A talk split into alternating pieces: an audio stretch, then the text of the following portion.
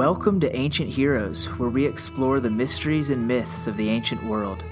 I'm your host, Patrick Garvey. You can find the show notes and learn more about ancient history at ancientheroes.net.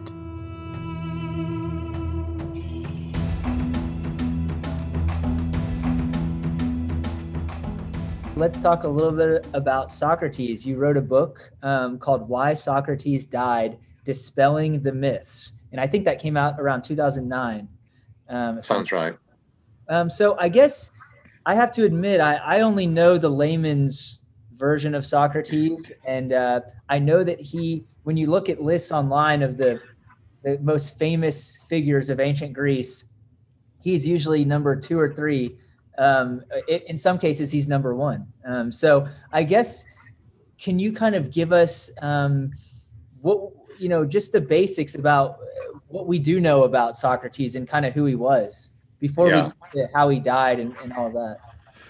Yeah, well, uh, again, I'm you know a scholar. I'm kind of skeptical. I'm on the side of the skeptics about this. Um, but you're right. He's he's you know one of the few ancient Greeks who is a household name. I mean, everybody's heard of Socrates. Um, right he lived uh, throughout much of the uh, fifth century. He was born uh, about 470 and he died in 399. Um, by the time he died, he had he was surrounded by a group of very loyal followers, and uh, a number of them um, wrote uh, not about him, but wrote philosophical works featuring him in conversation with other people. Nearly all of those works are, are lost, but we have Plato's Socratic, uh, you know, Plato's philosophical works featuring Socrates, as I say, in conversation with others, and we also have those of Xenophon. These were written by two loyal followers of his after his death for a contemporary witness, Socrates was famous enough, and or you could also say Athens was a small enough town uh, for him to be famous enough, for him to feature, um, for him to be satirized in the comic plays. And one of those comic plays in which um, which Socrates features largely was produced in 423, in other words, during his lifetime. It was written by Aristophanes, the greatest of the Athenian uh, comic poets, and the one who's a lot of whose, uh, you know, several of whose uh, plays survive. And it was called The Clouds. And it featured Socrates uh, running a kind of a school um, at which he taught an amalgamation of an amalgam of sci- the new scientific learning that we associate with the people who are generally called the pre-Socratics because their work in its nature and in its time mostly preceded Socrates. So they're the pre-Socratics. They were they were proto-scientists. Socrates in the Clouds babbles, you know, comic versions of of scientific theories, but he also um, um, uh, employs sophistic argumentation because the other main intellectual trend in the trend in the fifth century, along with pre-Socratic science, was new rhetoric and new forms of argumentation um, being promoted by a group of people who we collectively call the sophists. The single name actually disguises a lot of difference between them. So Socrates and Aristophanes' play was simply simply became a figurehead for the new learning and we can't really tell anything about Socrates himself from it. Okay, yes, he would have had to some of some of his personal habits perhaps might have been, you know, accurately portrayed by Aristophanes, but we really can't tell anything about what work he was doing from Aristophanes, who was our only contemporary witness. So, right, then we turn to Plato and Xenophon, whose whose works survive. Uh, do they give us an accurate picture of Socrates? Um, well, again, there must be, you know, it must there must be a basis on Socrates Um, they weren't entirely making it all up, but again, probably the basis is more the personal things rather than the things they actually have him say. So the fact that you know what he looked like, that he had a snub nose and bulgy eyes and was ugly and and things like that, but um, as Alcibiades says in Plato's Symposium, hid majestic glories within this ugly exterior. Um, but his, you see, Plato and Xenophon contradict each other. They present completely different portraits of Socrates. I mean, so different that they really can't both be right. Anyway, to, to, to leap ahead, I'm a skeptic because I believe both Plato and Xenophon were writing completely fictional accounts of Socratic conversations.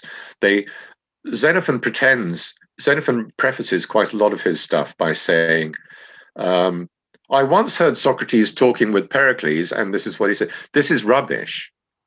Xenophon was only like a child. Xenophon, you know, wasn't even alive when Pericles was alive. You know, so he can't have been present at a conversation between Socrates and Pericles. So he's definitely making it all up.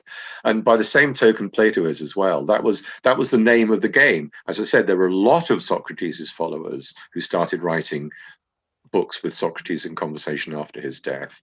That was the name of the game to present Socrates what he might have said and done had he been in conversation with so and so on such and such an occasion. But they weren't actually recording right. real Socratic conversations. They were recording what he might have done. So there you've got the basis on Socrates. The you know he's still the foundation of it, but I think everything else is made up. So I don't think I don't think we can ever actually know for sure what um, what Socrates exactly was was doing, what he was teaching, what his fantastic attraction was to all these, you know, very smart young men, and a few older men as well. Uh, I just I just don't think we can know, but it doesn't really matter because there's a sense I think in which people like Socrates and Jesus, you know, men of real destiny like that, they are what they become. Right they, they they they can't be what they actually were because they are what you know jesus is what st paul made of him. And socrates is what xenophon and plato made of him i think. Right. The socrates of plato is the socrates or, or, or xenophon is is the socrates that everyone thinks of. It's yeah. In fact it's in fact it's largely the socrates of plato. Right. xenophon socrates was held until the uh, late 19th century to be the more accurate portrait. Uh, but now Plato occupies that position, and Xenophon is considered to be uh, inferior in intellect and therefore not a true judge of Socrates' character or philosophy. But I disagree with that as well. I, I think more highly of Xenophon than most people do. Well, you mentioned that there's a, they Xenophon and Socrates and uh, Plato present almost um, uh, two different versions of Socrates that are almost irreconcilable historically.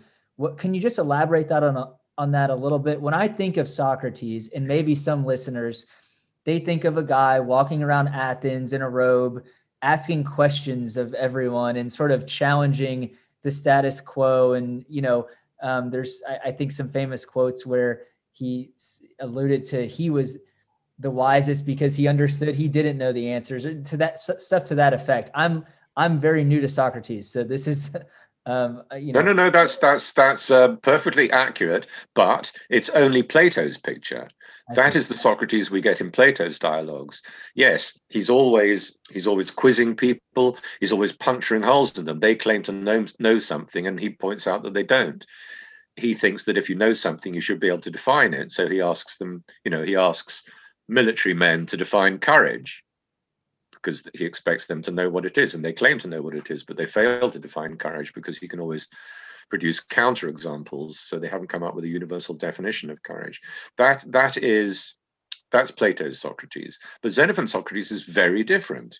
You should read the memorabilia. It's uh, and and his other socratic works. They're all bundled together in a single volume translated by moi. Um, so um, Xenophon Socrates is he's not as sharp a character. He gives advice to people rather than rather than quizzing them, rather than interrogating them and making them feel uncomfortable. Well, he could make them feel uncomfortable, but he's he's giving them advice. Um, it's it's it's wartime, Socrates, and I've lost all my money. What should I do?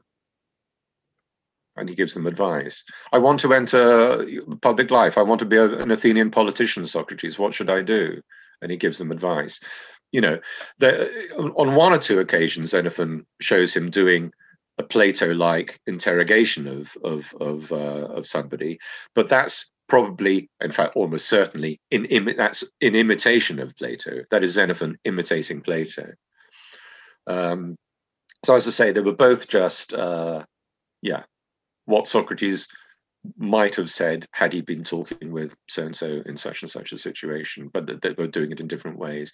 But Plato, you see, Plato's job, not Xenophon's. This is this is my idea of. Hmm, okay, I think the Xenophon's mission was to try to tweak conventional morality in order to give it a Socratic foundation, a more thoughtful um, and realistic and, and long lasting foundation. Plato's mission was quite different and was very bold. And I think it was actually a shared mission between him and uh, a lot of the other Socratics, a lot of the other followers of Socrates, whose work we unfortunately don't have. We have a few fragments of one or two of them. Aeschines and Antisthenes, but you know, for instance, Phaedo of Elis was said to have written something like 15 Socratic works, and we don't have a single one of them, just the titles, you know, things like that. But so I think Plato's mission was shared by others, but what he was trying to do was actually to, well, to put it at its boldest, to invent what we now call philosophy. He was trying to demarcate philosophy off from all other claims to education and knowledge. In the past, it had been particularly poets, you know, like like Homer and and uh, others who had who had been figures of authority, who people had learned from, and that was still the case in in ordinary school education. Uh, you know, Homer was very central to the school curriculum. So, or or it was um, or it was uh, politicians who had a claim to knowledge, or it was poets, politicians, or it was uh, orators who had a claim to knowledge. And so what you get, what you get Plato doing in a, a number of dialogues, those that are often considered early, although I have my doubts about that too, um, is quizzing one of these experts showing that they don't really know what they what they claim to know and thereby implicitly leaving the field to Socratic type of philosophy as the only true education. Plato, remember, set up a kind of proto, not really university, it's more like a research college called the Academy. That was in, in rivalry to particularly a man called Isocrates, who had set up his own school of what he called philosophy. Uh, uh, and if if Isocrates had won, as it were, the rivalrous battle, I'm not sure they were that, you know, battling to that extent. But if but if he had come out on top, then what we call philosophy might be what he called philosophy, which was a kind of a um, skill at speaking and manipulating public affairs. But no, he didn't win that particular battle. Plato did. And so what we call philosophy is still Socratic in many ways, because Socrates Okay, the reason we call the pre-Socratics the pre-Socratics is because uh, they were trying to understand the world as a whole. What Socrates did, and what the sophists also had done before him to a certain extent, was make philosophy reflective, turn it onto the individual, make philosophy think about itself, not just say, you know, how does one become a good person, which was what Isocrates would have been interested in doing, but what is it to be a good person? What is good? What is goodness? Right. And philosophy retains that. It's still inquisitive. It's still explorative. Philosophers aren't interested in, in, you know, they want to try to suggest answers, but once they've found an answer, they're moving on to the next unexplored area. That, that's what philosophy is. And that's and so Plato won, and that's why you know, and as I say, I think all the Socratics were involved in that enterprise, but that's roughly I think what they were doing. But it's fiction. I'm I'm really really pretty sure that it's that it's 90% fiction that we can't really Hmm. tell which bits of what we're reading are true to Socrates and which aren't. Interesting. Is it fair to say that sort of one of the main things we know is that he clearly had an he clearly had made a had built a reputation for himself and made an influence on the people around him at the time. Um, is that a fair? Oh, absolutely. I mean, otherwise, for instance, he wouldn't have featured in, in Aristophanes' comedy. Right. And actually, in the same year that um, that Aristophanes put on the clouds, uh, another uh, comic poet called Ameipsias uh, also put on a comedy featuring Socrates, but that one's lost, so we don't know how big Socrates was in it. But he's big in the Clouds. No, I mean, and, and in fact, he was already famous by the um, by the uh, late 430s because we get a first mention of him in a comic a fragment of a comic play around about 433 i think like that so yeah he was he was the famous you know sophist wise man of of athens yeah It does remind me a little bit of Jesus, which I'm not an expert in, but I've looked into the scholarship a little bit. And, you know, it's elusive to actually pin down, you know, uh, who he really was or what he might have been like. But it does seem, you know, it seems pretty clear that he made it, he made a very strong impression around the people in his circle, at least, and in the yeah area. yeah. Certainly. Yeah, that would be bare minimum. no but i'm going back to your question. I mean that's also the reason why um, i'm segueing now into socrates' death which you wanted to talk about. That's also the reason why he was put to death um, because he was you know an important enough person to to be taken as some kind of figurehead. And okay i need to fill in a bit of historical background. So at the end of the peloponnesian war which was fought between sparta and their allies and athens and uh, its allies and it went on with some breaks from 431 to 404 and it was effectively a world war a sort of pan-mediterranean world war very horrible. All the usual atrocities and you know. Uh, athens lost. Sparta defeated it. So in 404 um, the athenian democracy famous athenian democracy was dissolved by the spartans and they imposed a uh, a narrow tyranny of 30 men, a narrow oligarchy, I should say, of 30 men. I said tyranny because they very shortly became known as the 30 tyrants. And they were brutal. They were really unpleasant people. Athens was bankrupt because of the war. And so the way they went about raising money was by killing rich people and confiscating their land. They were the first people in Europe to make one afraid of the dawn knock at your door. And that's literal truth. There's a wonderful speech um, by uh, a speechwriter called Lysias um, describing exactly that. His house was was raided by you know the thugs of the 30, and his brother was killed, and Lysias escaped. Um, so they they are a real stain on Athenian history. But a number of them and a number of people who have been in, involved in 415 sorry yeah 415 and then again in 411 in attempted oligarchic coups the one in 411 worked. So a number of the oligarchs the, the primary di- political division in ancient athens was between oligarchs who wanted athens to be ruled by a few members of the wealth elite and democrats who wanted the people to rule all right? So oligarchs democrats a lot of the oligarchs that we know of in Athens were members of the Socratic Circle. Hmm. Um, it gets even closer than that. Two of the most famous of them, Critias and Charmides, were closely related to Plato. Anyway, that's another story. So, um, uh, so actually, the, the regime of the 30 didn't last that long. It lasted about, about a year before democracy was bloodily restored. Not with too much bloodshed, but yeah, some. Um, but so I think before the 30, Socrates could have been dismissed as a harmless eccentric. You know, this funny old man, this ugly old man who goes around quizzing people or whatever it was that he did, and is you know enthusiastically followed by some of our young men.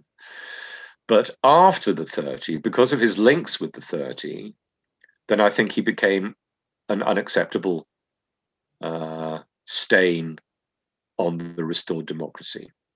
Ah. Um, and I think that therefore there was he was he was um, arraigned on the charge of irreligion and corrupting the youth with his irreligious ways. But I think the the subtext was political from start to finish. And in, in all honesty, Socrates' relations with the 30 were rather ambiguous. One of the things the 30 did, they were trying to set, turn Athens into a Spartan type of constitution. And one of the things they did for that was they restricted citizenship to 3,000 um, and disarmed everybody else and moved them out of Athens so that they lived in Piraeus or elsewhere in other towns around Attica. The only people who were allowed to live in Athens were the chosen 3,000. Socrates was one of them. So, um,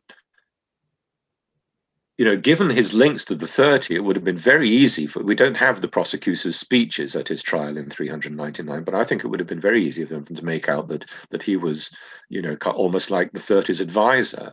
Now, as it happens, he ended up not liking the 30. At one point, one of the 30's tactics was to try to involve as many people in their horrible doings so as to make them, you know, guilt brothers, as it were.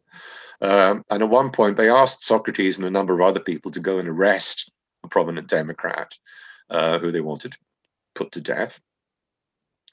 And Socrates refused. The others didn't.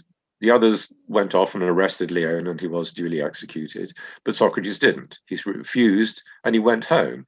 Not a very courageous stance. He didn't protest, he just went home.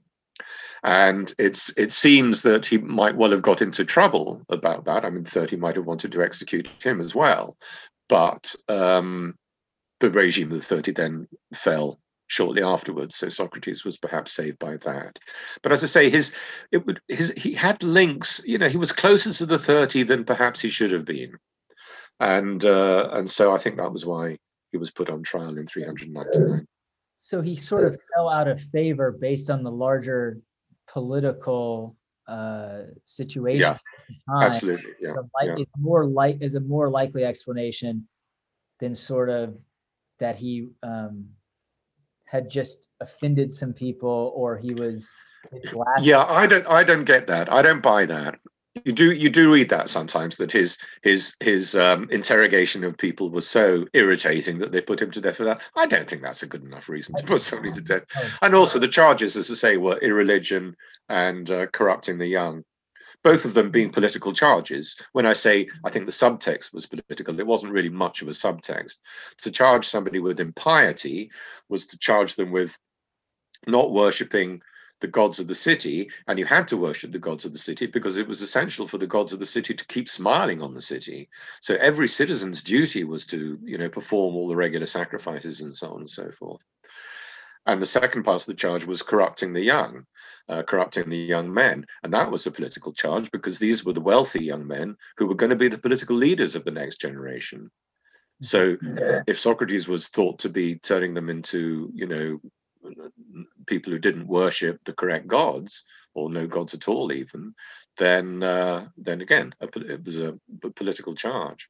So, moving into kind of the trial and execution portion of this, um, you know, the, I don't know much uh, about it. I, I, have I have heard the accounts um, that perhaps Socrates had a the opportunity to escape or to not face his death, and yet he chose to do so anyways. And again, this is I believe this is coming from sources like Plato, who you've already said are not a reliable historical account of his of his actions. So, uh, can you just talk a little bit about kind of what the the the popular conception of this is and and and what your belief is about what no, I, th- I, I think that's perfectly plausible yes you're right it's from plato it's from uh, uh, i think both the Crito and the Phaedo, two of Plato's dialogues. He set a whole bunch of dialogues written at different times of his life in the run up to the trial and then the trial itself and then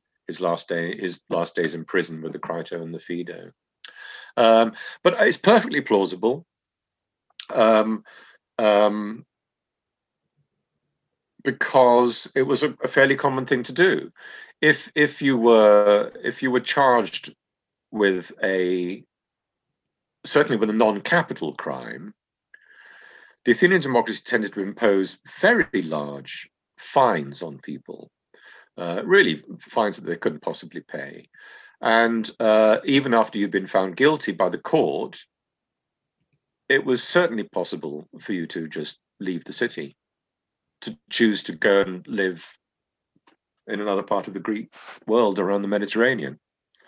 And Socrates, I'm sure, could have done that. I don't think I don't think Plato is wrong to have Crito say that. You could do that. Crito even says you should do that. Think of your children. Right. But Socrates in, in Plato's dialogue says, no, you know, I've I've chosen to live in Athens all my life.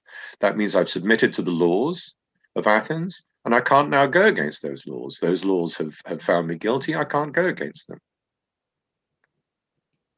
I want to uh, remind listeners that we are talking to Robin Waterfield right now about his book, Why Socrates Died Dispelling the Myths. Um, so, okay, so that is that that particular aspect of it um, is perfectly plausible. Um, you know, what um, what other is there anything else that that kind of the popular, his, you know, conception at least of the history of Socrates that that today we're just getting wrong or that we're glossing over? No, I don't. I don't think anything. I mean, as long as as long as people are aware when they read Plato and Xenophon that they're most likely reading fiction, um, as I say, what Plato, what Socrates might have said and done, um, then you know they're so enjoyable. So many of Plato's dialogues is just a joy, and his version of the defense speeches. Now, you see, let's start with the fictionality there. I'm pretty sure that we have that we can say with some certainty that the book of Plato is called the Apology of Socrates, apologia, which we transliterate as apology simply means defense. So these this is Plato's version of the defense speeches that Socrates gave at his trial. All right. Mm-hmm. Now, in the first place, Xenophon also wrote an apology of Socrates, and the two are very different. They can't both be right. Yes, there are, there are points of contact, and it's quite likely that those points of contact might well be things that Socrates said at his trial. Let's say there are six or eight or ten points of common contact between Plato's version of the speeches and Socrates' version and uh, Xenophon's version of the speeches. But apart from those points of contact, they're very different. They can't both be right. Um, secondly, Plato's apology consists of three speeches a main defense speech, and then two shorter speeches, one uh, delivered after the verdict had been passed down, guilty, and one delivered after the penalty had been passed down, death. Now, we have quite a lot of Athenian courtroom speeches have survived. We have quite a lot of them.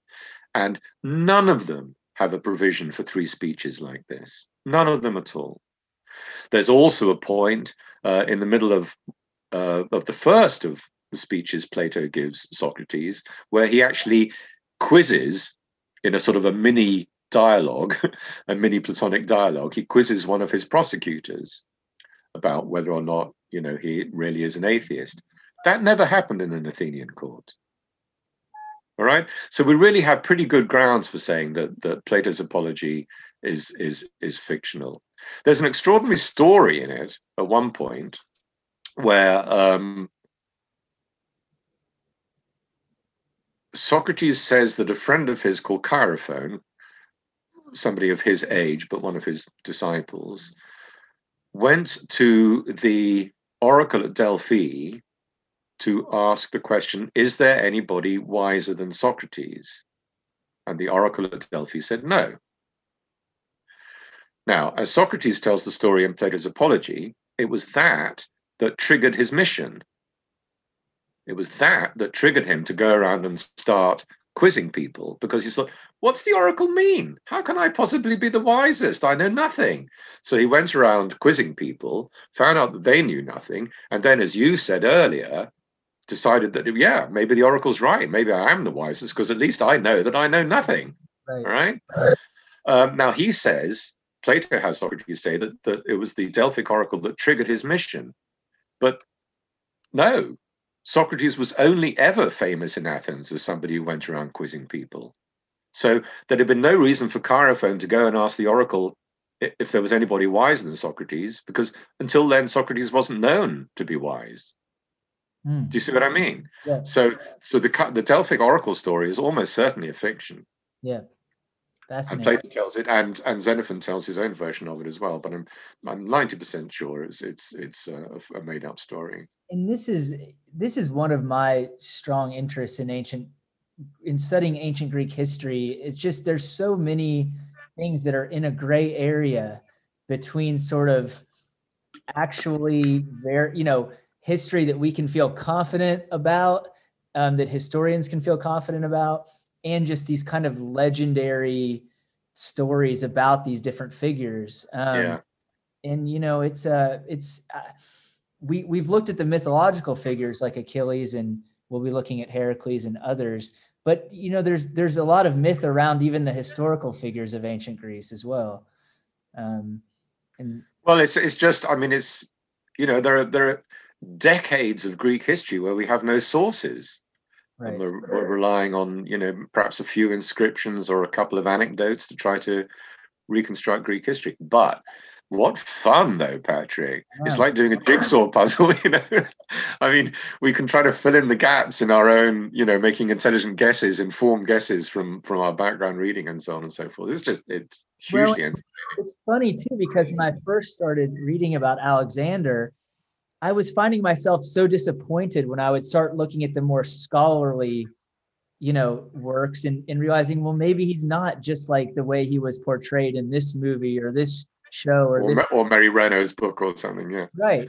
But as as time has gone on, I've actually found it much more interesting to kind of accept, you know, that certain things probably didn't happen and trying to, you know, the the ambiguity of some of this stuff has become um actually I you know I I look for that in a lot of these situations and I'm and I sort of question I enjoy questioning what the the narratives are and some of the things that are widely accepted as as true uh, you know with ancient Greece. And um, because um, sometimes we're just relying on one source that mentioned this that this thing happened and it's kind of questionable and you know yeah, well, Alex Alexander's a good example because you know for all his huge, massive fame, um, the earliest historical account we have of the expedition is 200 years after his death.